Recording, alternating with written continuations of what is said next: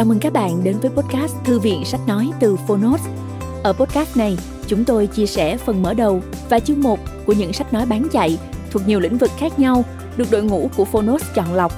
Mong là thông qua podcast, người nghe sẽ tìm thấy quyển sách phù hợp cho bản thân và cả những kiến thức hữu ích cũng như nguồn cảm hứng, kinh nghiệm giúp cuộc sống hàng ngày trở nên phong phú, hiệu quả hơn.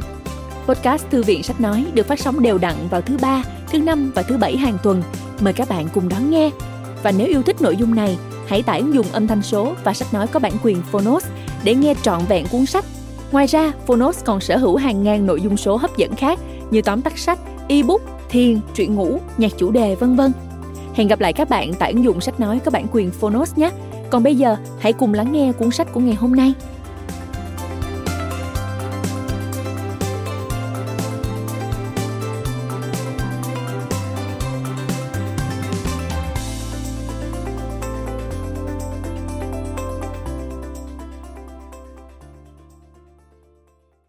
Bạn đang nghe từ Phonos. Căn trường bước tiếp. Tác giả Tuệ Nghi. Độc quyền tại Phonos.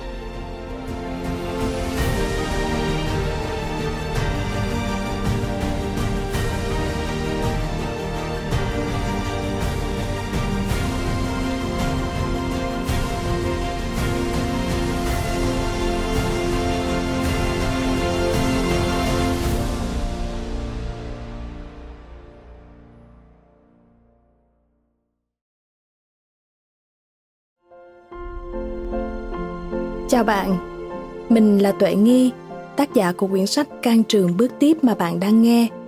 Cảm ơn bạn đã lựa chọn lắng nghe tác phẩm trên ứng dụng sách nói Phonos. Hy vọng sau khi hoàn thành quyển sách này, mỗi người chúng ta học được cách mạnh mẽ đón nhận mọi điều tốt xấu và nhẹ nhàng buông bỏ những thứ không còn thuộc về mình. Mình sẽ đọc cho các bạn nghe quyển sách này. Chúng ta bắt đầu nhé.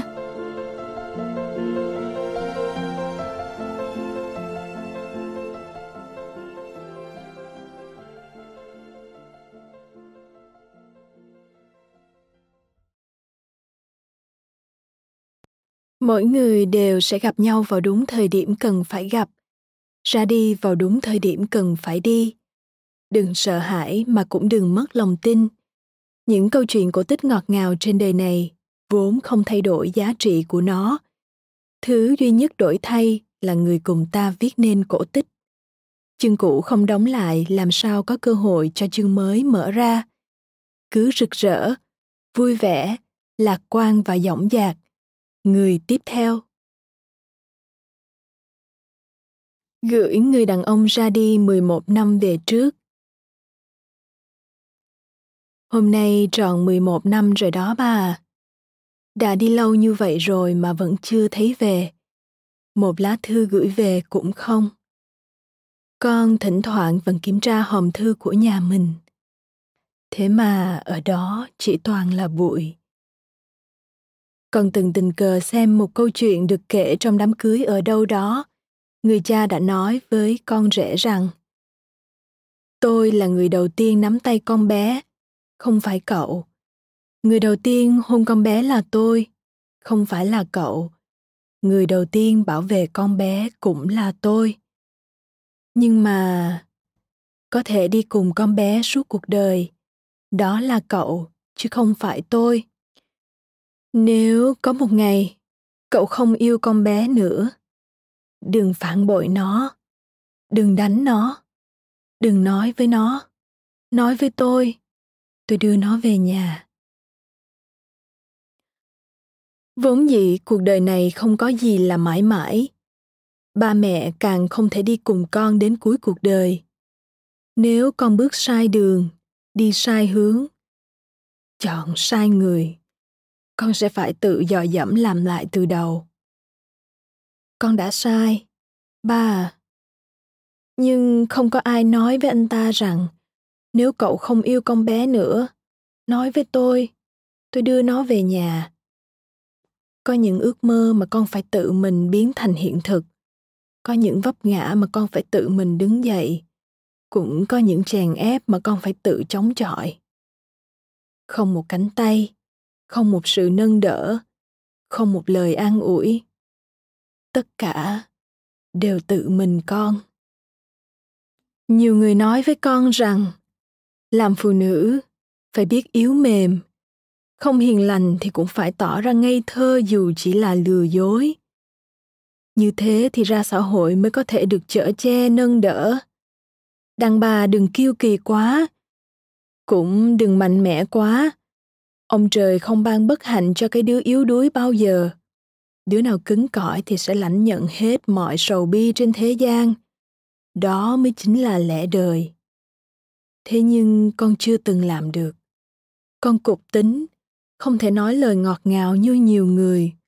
Không biết lấy lòng ai, cũng chẳng thể tỏ ra yếu mềm, bởi vì có những lúc yếu mềm nhất thì con lại chọn ở một mình.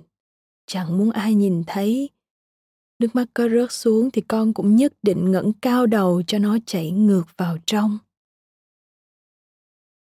Thế nhưng, cho dù đã khổ đau ra sao, bất hạnh thế nào, thì con vẫn sẽ giữ trái tim của mình trong trẻo, vẫn sẽ yêu chân thành đến khờ dại, vẫn nhận thiệt thòi về phía mình để dành cho người kia những gì tốt đẹp nhất.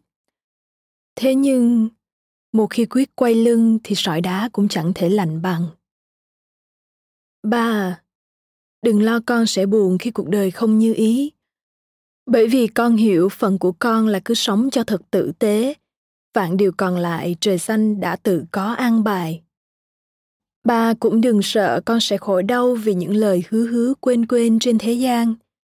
Nếu không dũng cảm buông tay khỏi những điều chẳng còn lành lặn, thì biết bao giờ mới có cơ hội đón nhận những thứ tốt đẹp hơn con sẽ sống một cuộc đời luôn tiến về phía trước. Điều đó có nghĩa là đối với những người không còn phù hợp với hành trình của mình, con sẽ nhẹ nhàng từ bỏ để họ có thể tìm kiếm một người bạn đồng hành mới phù hợp hơn con. Nơi con tuyệt đối không bao giờ có hận thù. Mặc dù chặng đường đã đi cùng nhau, rất có thể vướng đôi ba điều chẳng hài lòng ba và mẹ đã đi cùng nhau trên chuyến tàu thanh xuân năm ấy. Thế rồi, số phận buộc ba phải xuống ga ở giữa đoạn đường. Con biết, ba mẹ đã có nhiều điều bỏ lỡ trong quãng đời tuổi trẻ. Chính vì thế mà con bây giờ không chỉ sống cho riêng mình, mà còn là sống cho những gì mà ba và mẹ chưa làm được.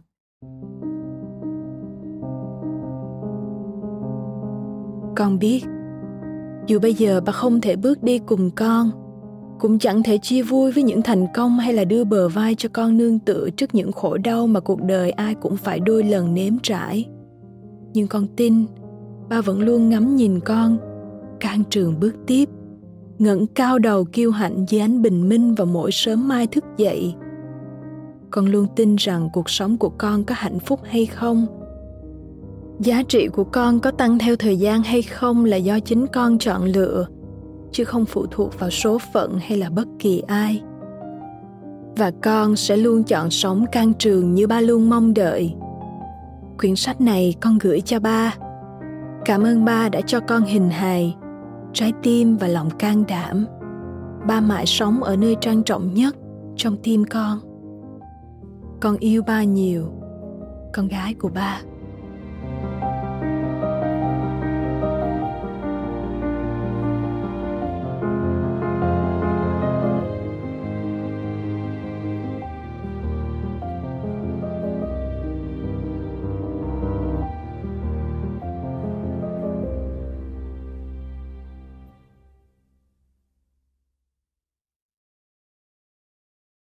Dành tặng cho những ai đang mất phương hướng và niềm tin vào bản thân.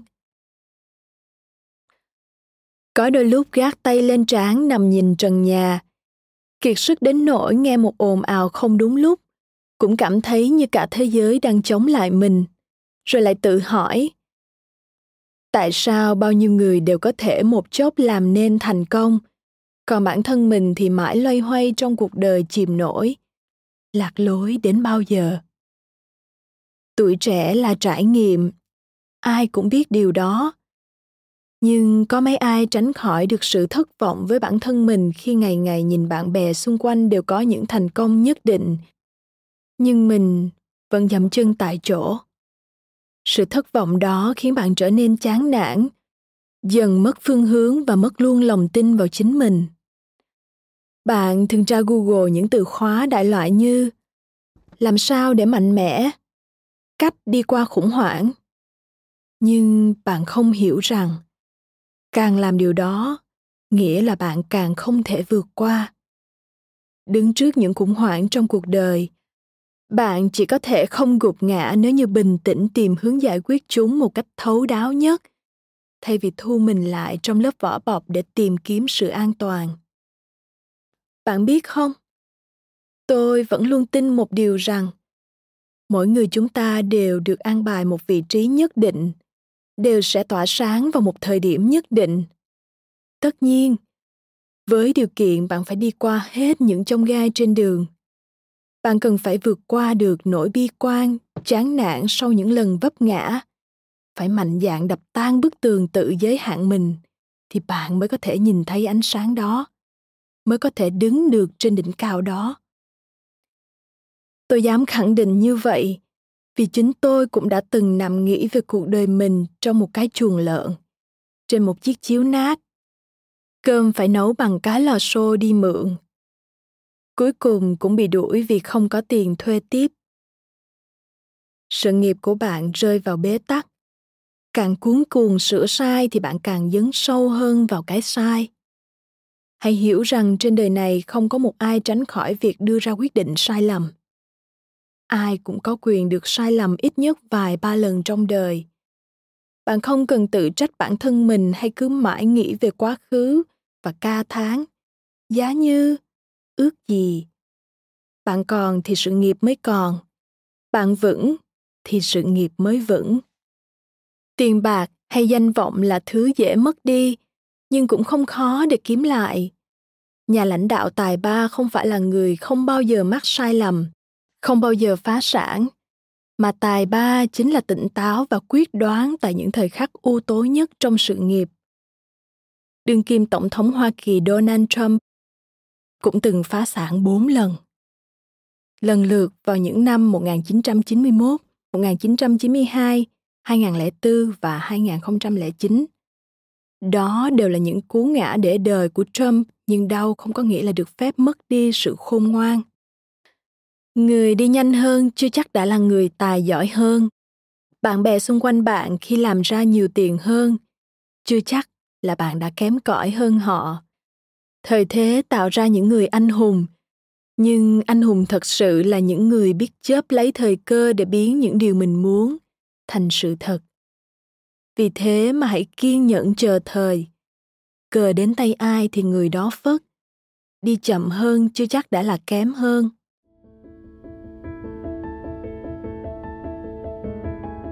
đối với độc giả của mình. Tôi không chúc sự thành công, bạc tiền, danh vọng. Tôi chúc bạn luôn mạnh mẽ, vững tin rằng cuộc đời các bạn sẽ là những trang sáng sủa và tự hào nhất. Thành công chỉ đến với những ai đủ sức mạnh, niềm tin và bản lĩnh để ngự trị trên đỉnh vinh quang. Thế cho nên, những khó khăn ưu phiền bây giờ không là gì cả chẳng qua chỉ là đang rèn giũa, chờ đến ngày bước lên đỉnh cao mà thôi. Anh hùng thật sự chính là người biết ẩn nhẫn. Chờ thời cơ.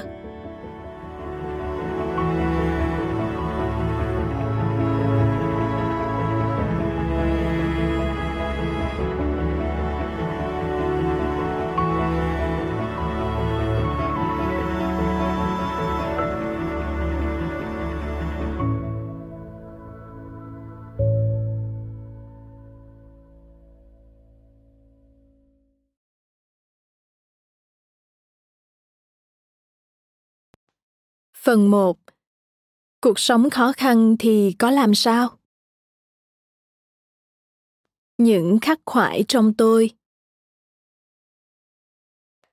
Ngày đó còn nghèo, bữa ăn sáng hàng ngày là món bún xào chay mẹ mua ở gánh hàng cuối góc chợ. Hai mẹ con cũng không được sống cùng nhau, chỉ là tìm việc ở gần để mỗi ngày đều có thể được nhìn thấy nhau mà thôi. Sáng sáng, mẹ đi ngang qua đưa cho tôi bịch bún rồi vội đi. Sợ chủ người ta thấy rồi người ta nói sao mà rầy rà. Mấy lần kéo lại hỏi mẹ ăn chưa? Mẹ nói là, ở chỗ làm chủ người ta cho ăn. Ngày ba bữa no nê. Đâu có như bên con mà không được cho ăn. Mãi sau này mới biết. Chỗ mẹ, người ta cũng đâu có cho ăn tuổi thiếu niên của tôi cũng từng gắn liền với vỉa hè. Cố gắng nhiều lắm thì mẹ con tôi cũng có một gánh hàng rong trong xóm lao động nghèo. Sài gòn mùa mưa là những cơn giông giật ầm ầm. Cây cối còn muốn gãy đổ chứ đừng nói chi đến gánh hàng nhỏ xíu của hai má con. Vậy mà không hiểu sao nó vẫn tồn tại. Để bây giờ tôi có một ký ức đẹp để mà nhớ về. Ngày nào bán được tôi cũng thấy mẹ ra mua một ký cam về vắt nước. Mẹ nói tuổi đang lớn không được ăn uống đủ chất là sau này đẹp, nhỏ con, không ma nào nó lấy. Tới bây giờ, cuộc sống đã khác 10 năm trước rất nhiều rồi. Nhưng mà mẹ tôi vẫn có cái thói quen mua đồ ăn để thiệt nhiều trong tủ lạnh. Thấy nó vơi đi là tự nhiên thấy bất an nên phải tiếp tục mua. Mẹ nói phải nhìn thấy đồ ăn thì mới yên tâm thiệt ra, tôi cũng vậy. Ai trải qua những tháng ngày đói nghèo rồi cũng sẽ có một sự ám ảnh đặc biệt đối với đồ ăn. Lúc nào cũng sợ. Tôi cũng có một nỗi ám ảnh cực độ với đồ ăn ngon. Nỗi ám ảnh mà tôi giấu trong lòng, dày vò bản thân từ ngày này qua ngày khác, từ năm này qua năm khác. Ba tôi mất đi trong cơn đói chính xác là ông mất trong nỗi thèm thù một bữa ăn ngon mà không được toại nguyện. Ngày bé, nhiều lần tôi thấy ông lôi hũ đường của mẹ trong chạn bếp ra ăn ngấu nghiến nhiều muỗng. Bởi ông làm việc nặng nhọc, nhưng nhà chẳng có gì để ăn. Chỉ biết bóc đường ăn vả cho thỏa cơn thèm ngọt. Sau này khi dư dả, có điều kiện hơn, ăn uống thoải mái trong những nhà hàng khách sạn xa xỉ những bữa ăn mà thuở nhỏ gia đình chúng tôi kể cả trong mơ cũng chưa từng được nhìn thấy. Tôi thường im lặng ăn. Nhưng lúc đó không một ai biết tôi đang nghĩ gì. Đôi lúc, tôi hay đùa. Ba mà còn sống, thế nào cũng chê món ăn gì mà rườm rà. Ừ thì ba tôi đơn giản lắm. Miệng được ăn no bụng và ngon miệng là được. Cần gì bày biện hoa mỹ cầu kỳ tôi rất ít khi bệnh vặt. Nhưng lúc nào sốt thì nhất định là sốt rất cao. Những lúc đó tôi thường nằm mơ thấy ba. Chúng tôi cùng nhau đi ăn nhà hàng một bữa rất ngon. Không ai nói với ai câu nào. Chỉ ngồi ăn, rồi giấc mơ tan biến. Tôi lại tỉnh dậy với thực tại, để rồi mất rất lâu mới nhận ra rằng điều đó không có thật khi bạn trải qua một tuổi thơ quá ám ảnh vì cái nghèo, cái đói, chứng kiến người thân thiếu thốn, bạn sẽ ám ảnh kể cả khi vây quanh là bạc tiền. Nỗi ám ảnh đi theo bạn đến hết đời. Khi bạn đủ mạnh mẽ để biến nỗi ám ảnh đó trở thành động lực hoàn thành những gì mà bạn muốn, để sống cuộc đời mà bạn mơ, để không bao giờ phải chứng kiến lại điều mà bạn không muốn nhìn thấy nữa, thì cuối cùng nó vẫn ở đó, dai dẳng, ngày qua ngày. Có những người luôn tìm cách quên đi quá khứ đầy ám ảnh. Bởi vì nó thật đáng sợ trong tâm thức của họ, khiến họ chẳng thể tìm được cảm giác an toàn để mà sống cho thực tại. Dù rằng giờ đây, mọi thứ đã ổn rồi. Quá khứ là thứ nếu không thể quên, thì cũng đừng sợ hãi mà hãy học cách trân trọng nó.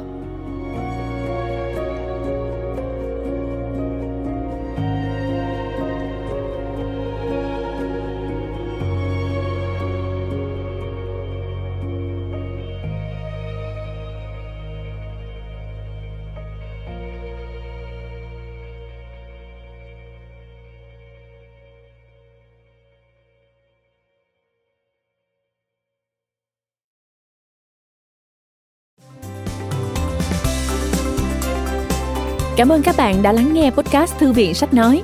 Podcast này được sản xuất bởi Phonos, ứng dụng sách nói có bản quyền và âm thanh số dành cho người Việt. Hẹn gặp lại ở những tập tiếp theo.